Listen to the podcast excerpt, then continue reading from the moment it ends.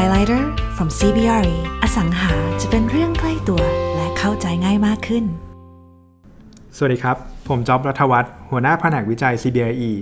กลับมาพบกันอีกครั้งนะครับ กับ The Highlighter from CBRE รอบนี้เนี่ยเราเว้นห่างจาก EP ที่แล้วไปพักใหญ่เลย เพราะว่า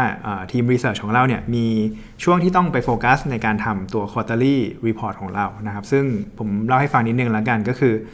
ตัว report นี้เนี่ยเป็น report พิเศษนะครับสำหรับลูกค้าที่เขาสมัครสมาชิกกับเรา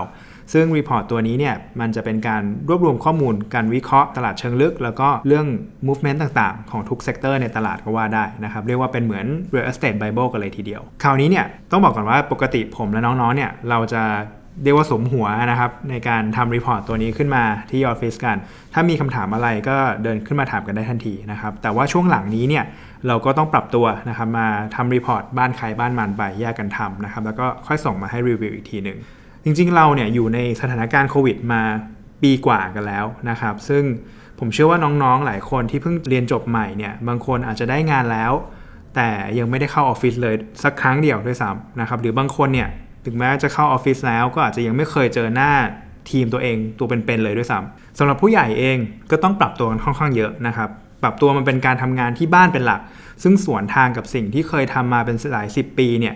ไปโดยสิ้นเชิงไปเลย วันนี้เนี่ยพูดถึงเรื่องการปรับตัวของการทำงานในสเกลที่ใหญ่ขึ้นนะครับ ผมขอเข้า topic ของวันนี้เลยละกันก็คือ เราจะมาคุยกันเรื่องเทรนด์ตลาดออฟฟิศที่กำลังจะถูกเปลี่ยนแปลงไปอย่างมากนับจากนี้เป็นต้นไป โดยวันนี้เนี่ยผมจะพูดถึง 5 เทรนด์หลักๆนะครับที่เราเห็นได้ชัดเลยจากการที่เราทำเซอร์เวยตัวใหม่ของเรานะครับเป็นตัวอัปเดตใหม่ของแผนก Research ของ CBRE Asia Pacific นะครับเราจะมาดูกันว่า occupier เนี่ยหรือว่าผู้เช่าพื้นที่สำนักงานเนี่ยเขามีมุมมองที่เปลี่ยนไปจากปีที่แล้วยังไงบ้าง และเทรนด์พวกนี้เนี่ย มันจะไปเชฟตลาดออฟฟิศในอนาคตทางไหนกันนะครับแล้วตอนท้ายเนี่ยผมได้เชิญพี่สาวนะครับผู้เป็นที่รู้จักในวงการตลาดออฟฟิศเป็นอย่างดีเลยนะครับพี่หลาลุ่งรัตซึ่งเป็น Head of Commercial Transaction Services ของ CBRE ของเรานะครับมาแชร์มุมมองของคนที่อยู่ on ground กันด้วย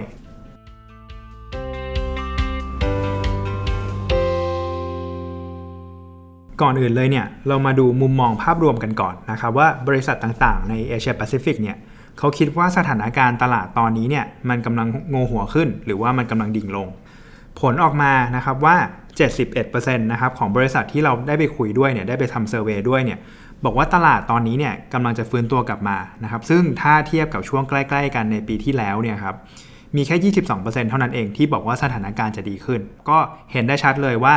บริษัทต่างๆเนี่ย มีมุมมองมีวิวที่ค่อนข้าง positive มากขึ้นนะครับว่าตลาดเนี่ยกำลังค่อยๆ ฟื้นตัว แต่ว่าแน่นอนตลาดในแต่ละประเทศเองเนี่ยก็ไม่เหมือนกันนะครับแล้วเราก็ต้องมาจับตามองกันเรื่องการระบาดครั้งใหม่ตลอดเวลาอย่างที่ประเทศจีนเนี่ย ก็มีมุมมองที่จะ positive มากนะครับ เพราะทางประเทศเขามีการควบคุมการระบาดได้ค่อนข้างดี แต่ถ้าเรามามอง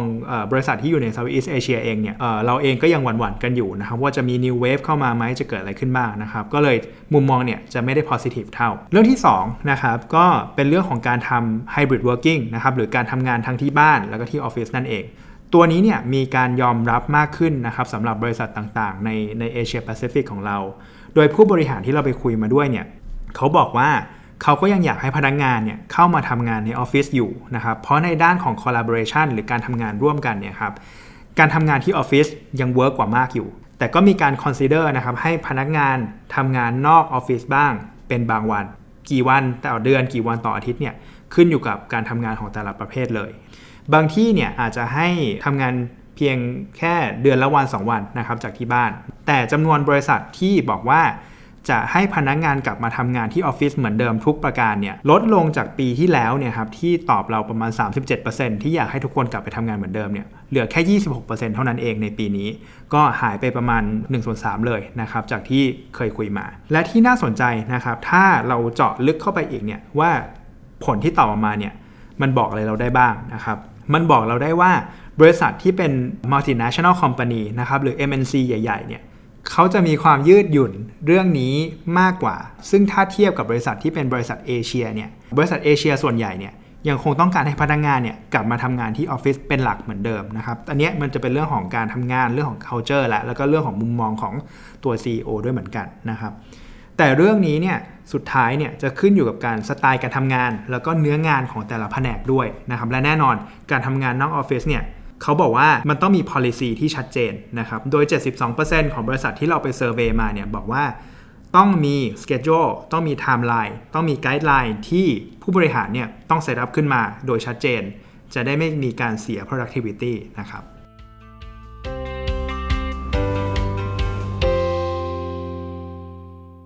อีกสัญญาณหนึ่งนะครับที่ค่อนข้างชัดเจนเลยก็คือหลาย ๆ บริษัทเนี่ย เริ่มมีการคิดถึงการขยายพื้นที่มากขึ้นนะครับในอนาคตประมาณ 2-3 ปีต่อจากนี้ไป ซึ่งข้อมูลนี้เนี่ย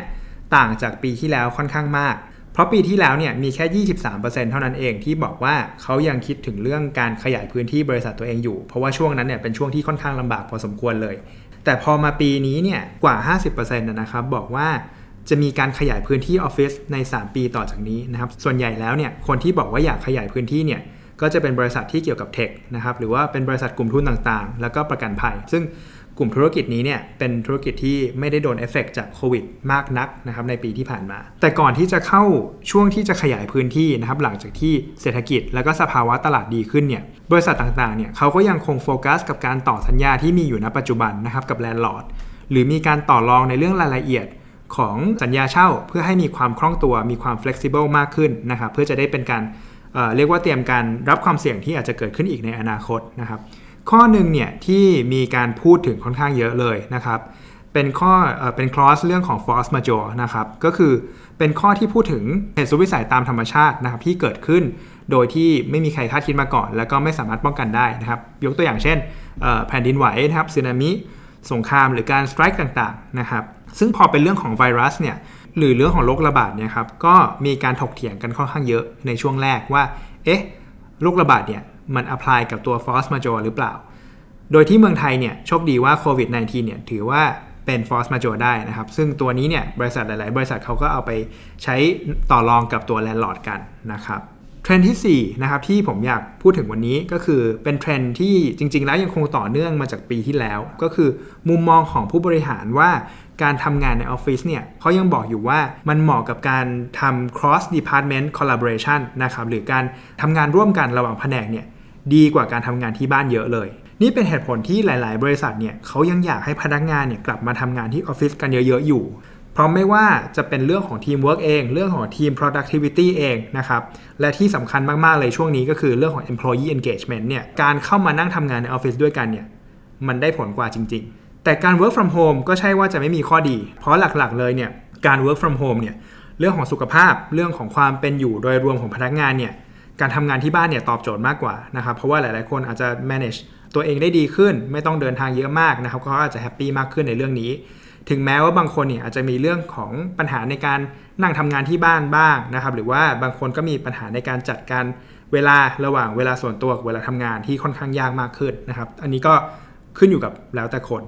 และเพื่อตอบความต้องการนะครับด้าน collaboration ที่เพิ่มขึ้นเนี่ยที่ทางผู้บริหารเขาอยากได้มากขึ้นเนี่ยมากกว่าครึ่งหนึ่งของบริษัทที่เราคุยด้วยเนี่ยครับเขาบอกว่าเขาจะมีการเพิ่มพื้นที่ส่วนกลางในออฟฟิศเนี่ยที่ให้พนักงานเนี่ยสามารถมานั่งคุยเล่นได้ หรือคุยงานกันต่อเนื่องได้นะครับ รวมถึงอยากให้มีห้องประชุมย่อยๆ เพิ่มขึ้นด้วย ในขณะเดียวกัน ก็มีแพลนที่จะลดพื้นที่ห้องประชุมขนาดใหญ่ หรือว่าที่ที่เราเรียกกันว่าบอร์ดรูมนะครับ ลดลงจะได้เอาไปใช้พื้นที่อื่นให้มัน efficient มากขึ้นด้วย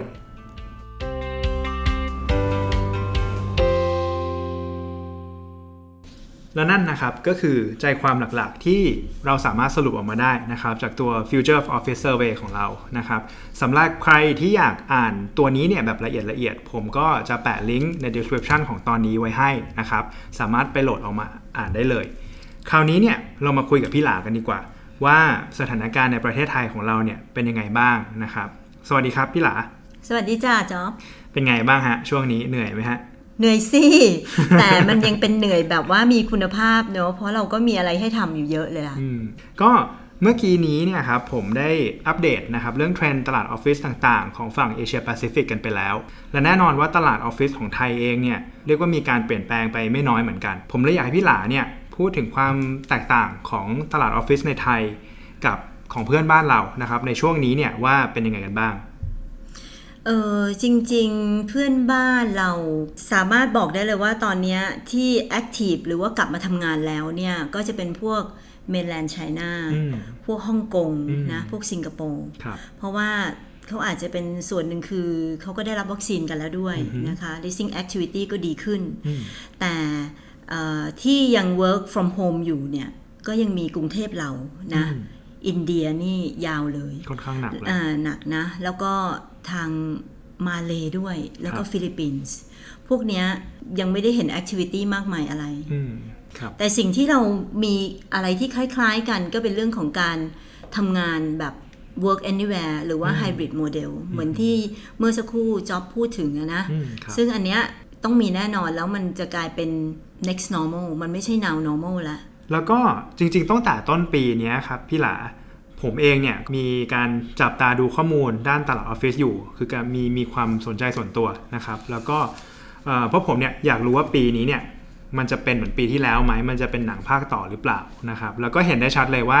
ปีนี้เนี่ยมันมีการลดพื้นที่การเช่าของเทนเนนต์ค่อนข้างเยอะมากเลย จริงๆ ถ้าเราดูครึ่งปีแรกเนี่ยรวมๆแล้วเนี่ยครับลดลงไปเกิน 50,000 ตารางเมตรแล้วนะครับ พี่หลาเองเนี่ยในฐานะที่คนที่อยู่ on ground ที่สุดของเราแล้วเนี่ยพี่หลามีมุมมองเรื่องนี้เป็นยังไงบ้างฮะ negative take up เนี่ยเรียกว่าเราไม่ได้เกิดขึ้นตั้งแต่ crisis ต้มยำกุ้ง 1997อืมดังนั้นตอนเนี้ย negative take up มา 2 consecutive quarter แล้วเนี่ยเอ่อเรียกว่าก็ไม่ได้อยากให้เกิด แต่แนวโน้มที่มันน่าจะเกิดขึ้นอีกครับใน quarter นี้หรือ quarter หน้าพี่ว่ามีโอกาสสูงมากอืมเพราะว่าอย่าง quarter แรกหรือ first half เนี่ยของเราเนี่ยส่วนใหญ่เป็นลูกค้าที่ อยู่ตึกเกรด B แล้วเขา price sensitive อืมถ้าเกิดเขาสามารถลด cost ได้เนี่ยเขาทำเลย เขาอาจจะย้ายกลับไปอยู่โรงงานนะคะ ย้ายกลับไปอยู่ออฟฟิศสำนักงานตัวเองครับหรือแม้กระทั่งเอิ่มย้ายไปอยู่ที่ co-working ให้ออฟฟิศเล็กลง แล้วก็ flexible ด้วยเพราะว่ามันสามารถเช่าเป็นหัวได้อืมนะ ทีนี้ไอ้ quarter สามกับ quarter สี่ที่พี่เริ่มจะเห็นเนี่ย จะเป็นพวกเกรด A ละครับ ที่แบบเขาในช่วงแรกเขามีเอาพื้นที่ออกมาปล่อยเช่า หรือว่าเราเรียกว่า shadow space เนอะแต่ตอนเนี้ยเขาเขาคิดว่าปล่อยเช่าก็แล้วหา replacement ทีนั้นก็แล้ว แต่ตอนนี้เนี่ยน่าจะเป็นอีกระลอกหนึ่งที่เขาอยากจะคืนให้กับแลนด์ลอร์ดตรงอืมอ่าพี่คิดว่าโอกาสที่เราจะเห็น negative take up เนี่ยภายในปีนี้เนี่ยน่าจะมีอืมเพราะว่าพี่หลาเองก็ยังไม่เห็นว่ามันจะมีสายที่มันจะ improve ขึ้นมาเท่าไหร่ใช่ไหมครับ มีน้อยมากอะจริง ๆ เพราะว่าตัว growth business sector เนี่ยมันไม่ catch up ทันกับไอตัวเอ่อ return ของ take up ที่กลับมาสู่ตลาด ครับ เพราะมันก็เป็นบริษัทกลุ่มเล็ก ๆ ในตลาดไม่ได้เป็นทั้งตลาด ใช่ไหมใช่ครับดังนั้นเนี่ยพี่ว่าน่าจะเห็นเอ่อ negative take up ละแล้วเอ่อทางฝั่ง landlord อะครับพี่หลาที่พี่หลาไปเจอมาเนี่ยเขารับมือกันยังไงบ้างครับ ช่วงนี้ทั้ง รายใหญ่รายเล็กที่อยู่ในตลาดเนี่ยเขามี approach ที่แตกต่างกันไหมฮะในการดีลกับสถานการณ์แบบนี้ครับ ที่จริงอะค่ะไม่ว่าจะเป็น landlord รายเล็กหรือรายใหญ่เนี่ยเขามีการปรับตัวกันมากเลยนะคะเขาแบบว่ามีการ create package หลายรูปแบบนะคะ เริ่มต้นก็อาจจะเป็นเรื่องของค่าเช่าก่อนเลยนะ ค่าเช่าเนี่ยก็พยายามถ้าเป็น landlord ที่พยายามจะดึงลูกค้าตัวเองให้อยู่ที่ตึกเดิมนะเขาก็จะไม่ขึ้นค่าเช่าละอืมนี้การไม่ขึ้นค่าเช่าของเขาเนี่ยบางทีเขาอาจจะไม่ได้ไปเอ่อยุ่งอะไรกับตัว face rent มาก แต่ก็คือมีการให้ rent free period ก็เรียกว่าไม่ได้ลดตรงๆอ่าแต่ว่าก็ใช่ไปใช้เมคานิกอื่นในการใช่ลดลง ก็คือมีการให้ rent free อาจจะปีละหนึ่งเดือน เพื่อให้ average rate effective อะมันต่ำลงครับผมนะคะ หรือบางคนก็ปรับค่าเช่าเป็นอ่าปีนี้ยังคงราคาเดิม ปีหน้าอาจจะขึ้นนิดหน่อยอะไรอย่างเงี้ยอืมอืมเขาก็จะดูตามสถานการณ์อืมอืมแต่ที่จะขึ้นมาเลยอย่างเงี้ยสูงๆเนี่ยไม่เห็นละอืมนะเพราะว่าไปขึ้นสูงมาก tenant เองเขาก็ อาจจะมีปัญหาในการจ่ายอยู่ดีใช่ไหมใช่ แต่ถ้าเป็น landlord ตึกใหม่เนี่ยแล้วอาจจะนอกเมืองหน่อยเนี่ยเขาก็อยากจะได้โมเมนตัมในการดึงลูกค้าเข้ามาในตึกอืมเขาก็เรียกว่าเก็บแค่ service charge อย่างเดียวก็มีอืมอืมนะคะ แล้วก็หลังจากที่เขาแบบว่าเอ่อมี take up เข้ามาสักประมาณ 30%น่ะเขาก็จะบวกค่าเรนละก็คือค่าเช่าอืมอืม นะคะ ตอนนี้ก็คือคิดแค่ service charge อย่างเดียวให้ ให้พอที่จะ run operation ในตึกเขาไปก่อนได้อืมก็เหมือนนะคะมีมีการให้เรียกว่าอะไรดี เป็นโปรโมชั่นอ่าเป็ในนช่วง promotion ในช่วงช่วงแรกแรก ๆ ของตึก แล้วก็ถ้ามาเป็นไม่ทัน early bird เรียกอย่างนี้ดีกว่าอืมก็จะมีการคิดค่าเช่าเพิ่มขึ้นไปใช่ไหมครับใช่ หรือถ้าเกิดลูกค้ารายไหนเนี่ยเอ่อสามารถเซ็นได้ long term อืมเช่น มากกว่า 3 ปี ซึ่งในสัญญาในกรุงเทพเนี่ยถ้าเซ็นมากกว่า 3 ปีต้องมีการจดทะเบียนสิทธิการเช่า landlord เขาก็ offer ตรงนี้ว่าเขาจะเป็นคนออกให้อืมนะคะ รวมถึงเอ่อการให้ fit out subsidy อะอ่ามีการให้ fitting out ก่อนเพื่อในการที่จะไม่ต้องไปช่วยในเรื่องของ investment ครับนะคะที่อืม tenant จะต้องจ่ายอย่างเงี้ยอืมอืมก็เป็นก็เป็นเหมือนกันเรียกว่าอะไรช่วยช่วยจ่ายค่าตกแต่งให้กับเอ่อ ทางเทนเนนต์ไปใช่ใช่เหมือนแต่ก็มันมันก็เป็นการลดค่าเช่าอ้อมอืมๆแบบหนึ่งใช่ไหมฮะแล้วก็จริง ๆ แล้วมันก็ยังมีเรื่องนอกจากในแง่ของเงินเนี่ย ก็ในเรื่องของ term and condition เช่น การให้ลูกค้ามีสิทธิ์ที่จะยกเลิกพื้นที่ในบางส่วน หรือเราเรียกว่า contraction เนี่ยเพื่อว่าเขาไม่แน่ใจไงว่าเอ๊ะพื้นที่ต่อไปเนี่ยมันจะใช้น้อยลงหรือเปล่า แต่การที่มี cost ที่มัน flexible ในเทอมเนี่ย มันทำให้ลูกค้ารู้สึกว่า โอเค งั้นฉันเทคพื้นที่เท่านี้ก่อน แล้วถึงเวลาถ้าเกิดคิดว่ามันจำเป็นจะต้องมาปรับลดลง ก็เอาคอสเนี้ยมาใช้นะคะ อาจจะมีการคืนพื้นที่ 20 หรือ 30%ของพื้นที่โดยรวมได้อืมอืมซึ่งมันก็อินไลน์กับสิ่งที่เมื่อกี้ผมพูดไปเรื่องของ flexibility เนาะว่าใช่หลาย ๆ เทนนั้นเนี่ยพอมันมีความไม่แน่นอนขึ้นมาเยอะเนี่ย เขาก็ต้องการ flexibility ในการเซ็นสัญญาใน contract เขามากขึ้น หรือ landlord บางรายเนี่ยเขา offer เลยนะ ว่าถ้าต่อสัญญาเนี่ย เดี๋ยวเขาปูพรมให้ใหม่ หรือเขาเปลี่ยน ceiling tile ให้ใหม่อืมเพื่อให้ออฟฟิศอะมันดูดีดูแจ่มอย่างเงี้ยเขาก็รู้สึกว่าเอ้ย ดูแล้วเหมือนเขาเปลี่ยนตึกใหม่เลยนะอะไรอย่างเงี้ย ครับผม แล้วถ้าคิดจะปรับปรุงพื้นที่นะจ็อบถึงขนาดแบบว่า offer swing space ให้ด้วยว่า โอเค งั้นระหว่างช่วงตกแต่งเนี่ย คุณไม่ต้องไปเช่า co-working อืมเหมือนตอนที่ CBRE เนาะเรามีการปรับปรุงพื้นที่ครับเราก็ไปเช่า co-working อันนี้ไม่ต้องใช้ออฟฟิศของเขาไปได้เลยอืมก็สำหรับใครที่อาจจะไม่เข้าใจเทอมนี้นะครับ Swing Space ก็เป็นเหมือนพื้นที่ชั่วคราวที่ tenant เนี่ยสามารถไปใช้ได้ในช่วงที่อาจจะเป็นการตกแต่ง หรือว่าการ refurbish เอ่อพื้นที่ออฟฟิศของเรานะครับ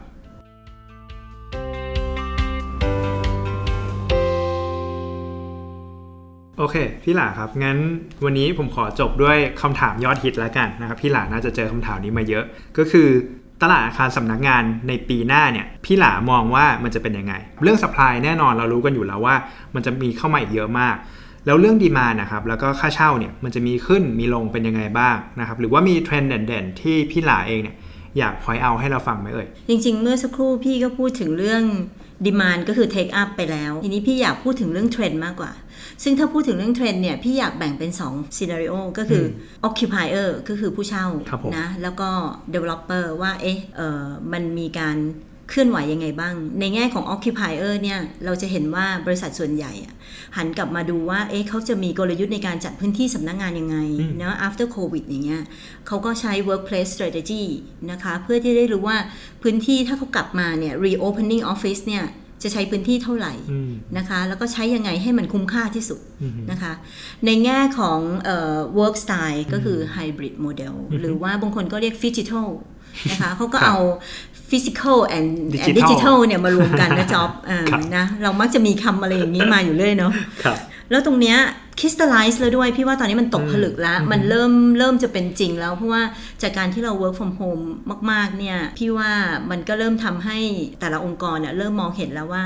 ฉันจะใช้พื้นที่เท่าไหร่ แล้วจะใช้พื้นที่แบบไหนอืมแล้วก็จะใช้พื้นที่อย่างไรอืมดังนั้นเนี่ย ตรงนี้มันก็เลยกลายเป็นว่ามีการปรับโครงสร้างค่อนข้างพี่ว่าน่าจะเห็นจริง ในแง่ของ occupier แล้วก็ประเภทธุรกิจที่เราจะมองเห็นเป็นเทรนด์นะคะก็จะมีพวก e-commerce อือฮึนะคะโลจิสติกที่เติบโตตาม e-commerce แล้วก็เรื่อง tech firm หรือว่า online marketing นะคะครับต้องยอมรับว่าธุรกิจพวกเนี้ยเขาเติบโตแบบเรียกว่าเท่าสองเท่าตัวเลยนะคะอืม พวกเราก็ช้อปปิ้งกันอยู่บ้านอยู่แล้ว ไม่ว่าจะเป็น Shopee Lazada เนี่ยอืมอืมซึ่ง CBRE ก็ได้มีโอกาสทำ Account ใหญ่ ๆ พวกนี้อืมแล้วเราก็มองเห็นว่าเขาเคยอยู่ไซส์หนึ่งอืมพอขอพื้นที่เช่าเพิ่มนี่ขอแบบ2-3เท่าตัวเลยนะคะโอ้ครัอืบมแสดงว่าพวกเราช้อปปิ้งกันเยอะเนอะเออทีนี้ในแง่ของ landlord ล่ะ พี่ว่า landlord เองอะเขาก็ต้องปรับกลยุทธ์ไม่ว่าจะเป็นตึกที่ กำลังจะสร้างเสร็จนะคะอืมคือ landlord ใหม่ ตึกที่มีอยู่แล้วนะคะ ซึ่งเอ่อมากกว่า 70%ของ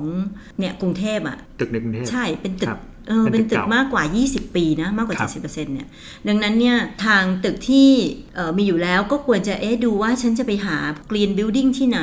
นะ ไม่ว่าจะทำให้ตึกมี lead goal อืมอ่าหรือว่า well certification ซึ่งอืมตึกใหม่เนี่ยไม่ต้องพูดถึงมากกว่า 60%ของ stock in the future เนี่ยครับ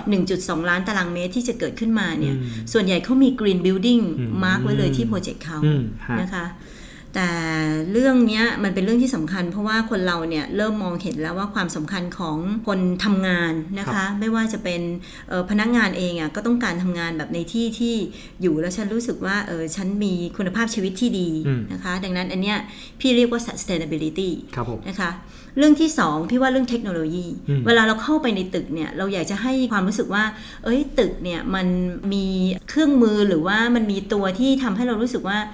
มันมันสะดวกมันสไวบายแบรนมากด์ขึ้นน่ะมันสะดวกสบาย อย่างเช่นเวลาเราเข้าตึกเนี่ย เดี๋ยวนี้ก็เป็น facial recognition เนาะอ่าครับอ่าหรือแม้กระทั่งรถเองเนี่ย เราเอารถเข้าไปจอดเนี่ย ในบางตึกตอนนี้อะก็ implement กันแล้ว คือข้อมูลเนี่ยมันจะถูกเก็บอืมจากการที่มันสแกนที่หน้าเพลทของรถเนี่ยอืมแล้วพอเราจะออกจากตึกเนี่ย มันคำนวณเสร็จเลยว่าเราต้องจ่ายค่าที่จอดรถเท่าไหร่ครับอย่างนี้เป็นต้นครับเนาะผมหรือแม้กระทั่งแบบมันมีแอปพลิเคชันบางตัวที่ใช้ระหว่างสื่อสารระหว่าง developer กับ ทีนั้นนะคะ ก็จะเป็นพวกแอปที่แบบว่าโอเค วันนี้เรามีส่วนลดอาหารตรงไหนอะไรอย่างไรอืมหรือมีการประกาศซ้อมหนีไฟหรืออะไรอย่างเงี้ยซึ่งซึ่งพวกแอปพลิเคชันเนี้ยก็ต้องถูกนำมาใช้เพิ่มขึ้นอืมครับอีกตัวหนึ่งก็คือ amenities อ่าในตึกเนี่ยก็ควรจะมีทั้งฟิตเนสนะคะ ไม่ว่าจะเป็นฟู้ดคอร์ t ร้านอาหาร หรือแม้กระทั่งห้องประชุมให้เช่าอืมนะคะ ตัวสุดท้ายนะคะ resilient ก็คือตึกเนี่ย หรือทาง landlord เนี่ยควรจะให้เอ่อเทอมที่ flexible เพครับราะว่าช่วงนี้เราก็รู้ว่าไอ้พวก term and condition เนี่ยมันต้องมันต้องพยายามที่ flexible แล้วก็ใช่ตอบโจทย์ให้กับผู้ให้เช่าด้วยนะคะครับผมดังนั้น keyword ที่จะจำกลับไปเลยวันนี้พี่ฝากไว้คือ star อืม S T A R Star stand for อะไรคะจอบ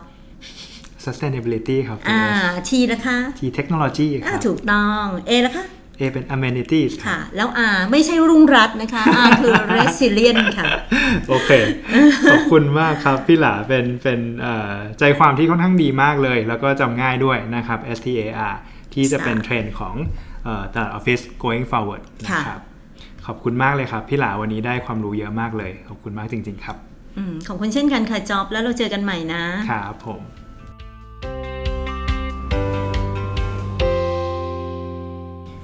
และนี่คือสรุปเทรนด์ตลาดออฟฟิศนะครับจากฝั่งเอเชียแปซิฟิกแล้วก็จากฝั่งของเมืองไทยเราด้วย จะเห็นได้ว่า business owner เนี่ยหรือ organization หลาย ๆ ที่เนี่ยกำลังมองกันอยู่นะครับว่ารูปแบบและก็ space การทำงานแบบไหน ที่เหมาะที่สุดสำหรับธุรกิจของตัวเองนะครับแล้วก็ตอบโจทย์ความต้องการของพนักงานด้วย ผมเพิ่งไปฟังคุณไบรอันเชสกี้นะครับ CEO ของ Airbnb ให้สัมภาษณ์กับทาง CNN มาว่า ต่อจากนี้ไปเนี่ย CEO เองเนี่ย จะไม่ได้เป็นคนกำหนดแล้วว่าการทำงานจะเป็นยังไง แต่ว่าพนักงานเนี่ยจะเป็นคนกำหนด และเราในฐานะผู้นำองค์กรนะครับต้องวิ่งหาบุคลากรที่มีคุณภาพที่ดีที่สุดในตลาดให้มาทำงานอยู่กับเรานะครับ และนอกเหนือจากนั้นเนี่ยค่าจ้างค่าตอบแทนที่สำคัญที่สุดแล้วเนี่ยสวัสดิการที่สำคัญที่สุดรองลงจากนั้นมา ที่เราจะสามารถให้กับพนักงานได้ คือเรื่องของ flexibility นะครับหวังว่าทุกคนจะได้กลับไปเจอหน้าเพื่อนร่วมงานที่ออฟฟิศกันเร็วๆ ขอบคุณที่อยู่ด้วยกันใน The Highlighter from CBE กับผม จอบรัฐวัฒน์แล้วพบกันครั้งหน้านะครับ สวัสดีครับ The Highlighter from CBRE อสังหาจะเป็นเรื่องใกล้ตัวและเข้าใจง่ายมากขึ้น